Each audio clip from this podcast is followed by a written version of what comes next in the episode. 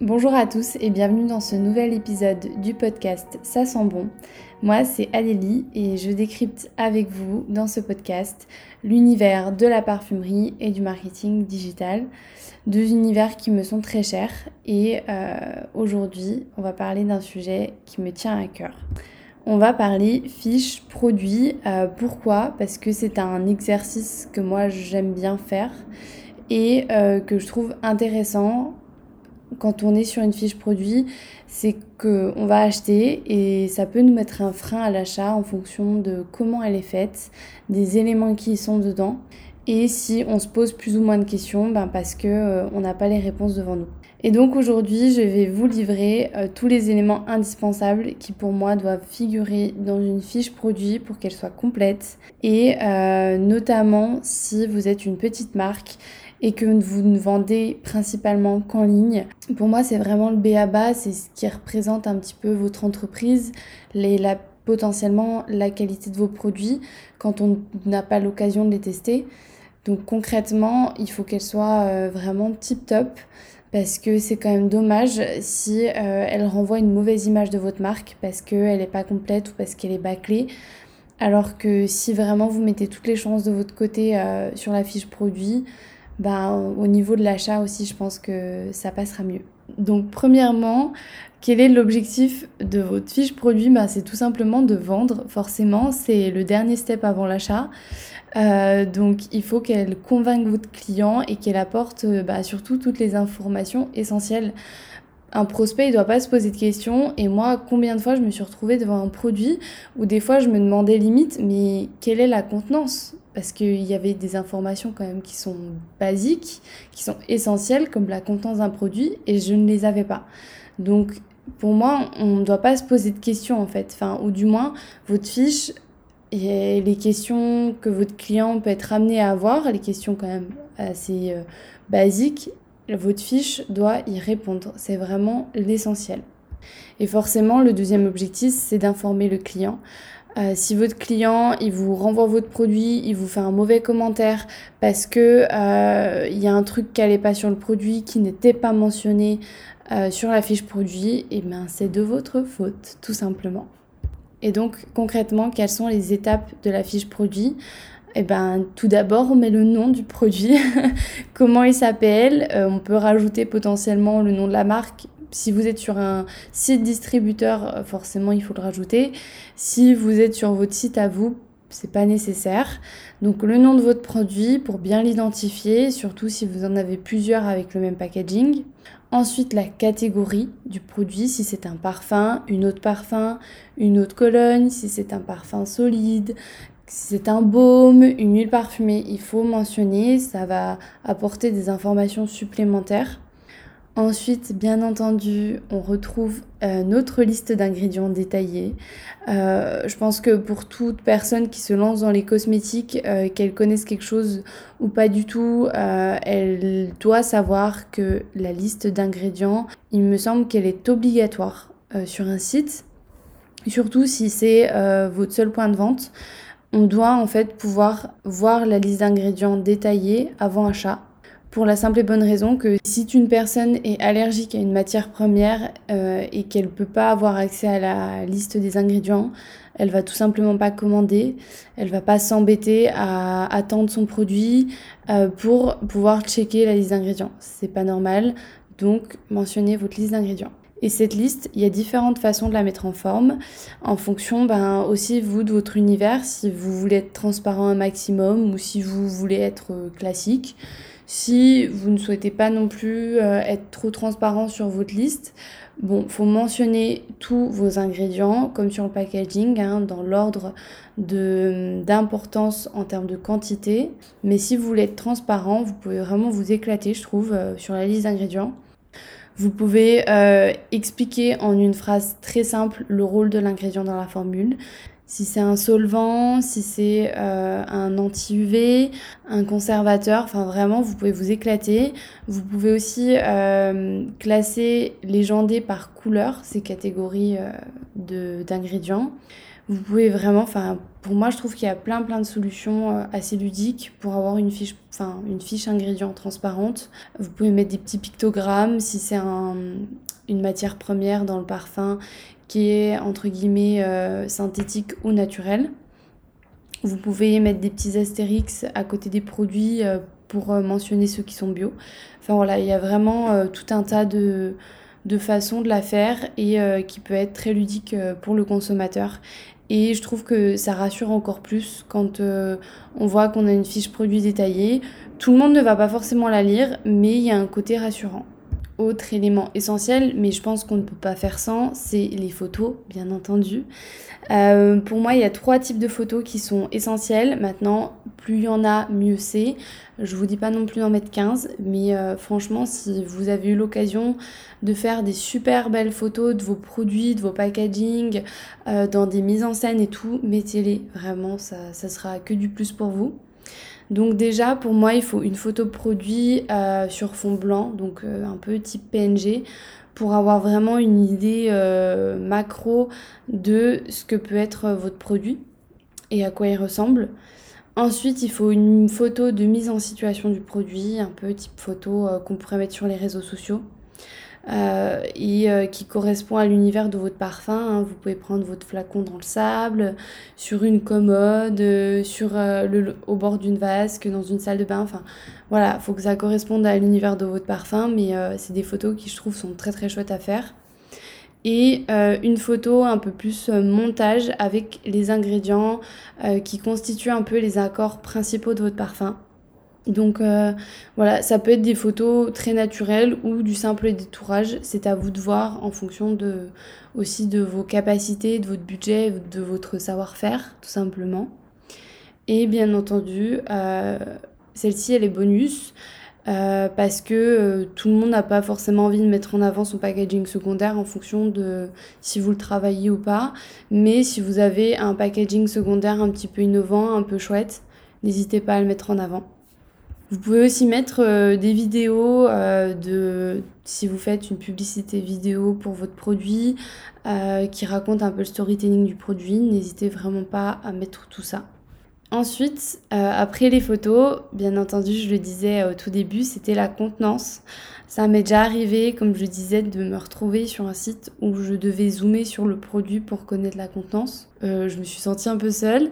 Donc concrètement, euh, voilà, mentionner la contenance, que ce soit le poids, si c'est un produit solide, ça peut être un parfum en baume, donc là c'est du poids, ou la quantité, euh, le volume, quoi, si c'est du millilitre. Il faut vraiment l'indiquer. C'est ultra important pour moi parce que ça permet de faire aussi un ratio prix-quantité. Et euh, ben, si vous vous estimez euh, trop cher, ça c'est votre problème, mais la quantité essentielle. Ensuite, forcément, le prix, essentiel aussi, hein, c'est obligatoire, je le rappelle. Passons maintenant aux éléments qui sont, je le dirais, bonus, mais qui pour moi, si je devais faire une fiche produit aujourd'hui, je les mettrais tous dedans. On a déjà la provenance de chaque élément, euh, que ce soit le jus, bon après je vais pas vous dire de mentionner la provenance de toutes vos matières premières parce que votre citron, euh, votre euh, rose, vos jasmin, ils viendront pas du tout du même endroit, donc ça risque d'être un peu long. Mais au moins de dire à peu près euh, est, où se situe par exemple le, labo ou la maison de création qui a confectionné votre parfum. Pareil pour ce qui est de la, du packaging. Où est-ce que vous achetez votre packaging? Vous l'achetez en Italie, vous l'achetez en France? Voilà, faut le mentionner. Et pareil, euh, où est-ce que c'est assemblé, où est-ce que c'est stocké? Enfin, vraiment, soyez transparent là-dessus. Ensuite, euh, pour moi, c'est important aussi les matériaux de chaque élément. Euh, est-ce que c'est un flacon en verre? C'est pas toujours le cas, donc c'est bien de le dire. Est-ce que c'est un bouchon en plastique, un bouchon en bois? Est-ce que c'est recyclable? C'est bien de le mentionner aussi sur la fiche produit, comme sur votre packaging, parce que aujourd'hui, ce sont des éléments différenciants. Euh, donc si vous faites ce type d'effort sur votre packaging, clairement capitalisez dessus, hein, dites-le, c'est une valeur ajoutée pour vous. Ensuite, forcément, et pas des mains et pas des moindres, la description du produit. et donc dans cette description, on va retrouver différents éléments. Donc on va avoir tout d'abord le storytelling, c'est vraiment l'essentiel. Certaines marques euh, aujourd'hui qui veulent casser un peu les codes n'ont plus envie d'avoir de storytelling pour leurs produits. Voilà, ça c'est un, parti pris, mais je pense que c'est bien de faire une petite remise en contexte. Pourquoi vous avez créé le produit, euh, quelle émotion il représente, euh, peut-être que vous avez créé ce produit parce que vous voulez dépeindre un paysage dedans, un pays, je ne sais pas, mais faut en parler, même si c'est que deux trois lignes, il faut le dire. Faut euh, pas non plus aller inventer une histoire à votre parfum, mais euh, parler en fait de vos inspirations qui vous ont euh, mené, qui vous ont amené à créer ce produit. Et ça peut être sous différentes formes, ça peut être du texte, ça peut être de la vidéo, ça peut être un mood board, ça peut être une illustration. Mais bon, pour moi, il faut quand même, si vous mettez qu'une vidéo, elle risque de pas être forcément toujours regardée, alors que si vous écrivez deux trois lignes en plus, elles vont potentiellement être un peu plus lues. Donc, euh, mais n'hésitez pas à varier quand même les formats, ça peut être très sympa. Ensuite, pareil, dans cette description, les caractéristiques olfactives du produit, c'est pareil, c'est essentiel. Vous pouvez faire une pyramide euh, classique hein, qu'on connaît tous, et aujourd'hui beaucoup de gens sont éduqués à ça. Euh, ça peut être une pyramide sous format appareil, illustré ou juste écrit. Les notes principales, vous pouvez mettre l'accent euh, sur l'accord principal, sur la famille olfactive de votre parfum. Et mettre en avant aussi, pour moi c'est assez important, le parfumeur et le studio de création qui a confectionné le parfum. Vous pouvez faire plein de choses avec le parfumeur. Vous pouvez faire une interview de celui-ci. vous pouvez écrire euh, une verbatim, donc une, une citation du parfumeur euh, que, que, ce parfumeur en fait pourrait dire sur votre parfum. Enfin voilà, vous pouvez vraiment capitaliser euh, sur, sur des éléments forts et je trouve que de parler du parfumeur, ça fait encore plus rêver et ça fait aussi un petit peu du bien de voir entendre parler des parfumeurs parce que euh, pendant très très longtemps on n'en entendait pas parler. Donc euh, au moins les mentionner pour moi c'est l'essentiel. Et euh, pareil, vous pouvez, ça c'est un petit peu bonus, mais s'il y a une petite anecdote sur votre flacon, vous pouvez la raconter. S'il y a une particularité euh, différenciante qui, je sais pas, il est dévissable, il est éco-sourcé, euh, le packaging est en bois, euh, enfin plutôt le flacon, le packaging entier ça me paraîtrait un petit peu, un petit peu innovant, mais si le flacon est en bois, enfin vraiment, s'il y a des particularités sur le flacon, n'hésitez pas à le dire. Ensuite, on sort de la description, là pour moi c'est pareil, c'est essentiel, un conseil d'utilisation du produit. Euh, faut dire comment utiliser votre produit. Euh, il me semble que sur le packaging, euh, c'est obligatoire. Maintenant, sur le site en ligne, je suis pas sûre, mais en tout cas, si vous avez un concept, vous avez créé un produit, un petit peu un concept fort, ben clairement expliquer comment il fonctionne, surtout si ça se différencie un petit peu des produits plus conventionnels. N'hésitez pas à faire ça sous format de pictogramme, franchement, ne vous cassez pas la tête. Mais, euh, mais ça peut être aussi une façon, euh, ça peut être fait de façon très très ludique. Ensuite, euh, petit bonus, si c'est votre cas, vous avez eu, je sais pas, des récompenses ou des prix reçus par votre parfum ou que vous, avez, vous êtes certifié par un label, n'hésitez pas à le mentionner. Ça fait toujours plaisir. Et je pense que je ferai un épisode entier sur les labels parce que c'est un sujet assez complexe. Mais euh, voilà, c'est clairement euh, tout à votre honneur, donc euh, mettez-les. Et bien entendu, les avis, c'est ultra important. clairement, les personnes qui sont le mieux placées pour parler de votre produit, ce sont les personnes qui le portent, ce sont vos clients et vos clientes. Donc, capitalisez sur leur retour, qu'il soit positif ou négatif, n'essayez pas de cacher la vérité. Par contre, si c'est négatif, là, il faudra vous remettre vous en cause. Mais euh, voilà, n'essayez pas de cacher la vérité. Euh, mais les avis, non, c'est super important. Et bien sûr, pour finir, N'hésitez pas à mettre en avant d'autres produits tout à la fin en footer. Mettez en avant des, des, ventes complémentaires, des produits de la même collection et bien entendu un endroit où on peut contacter votre marque, où on peut vous envoyer un mail, un message, même si c'est sous, forme de formulaire. Surtout, il faut que vous restiez joignable si jamais il y a un problème avec votre produit.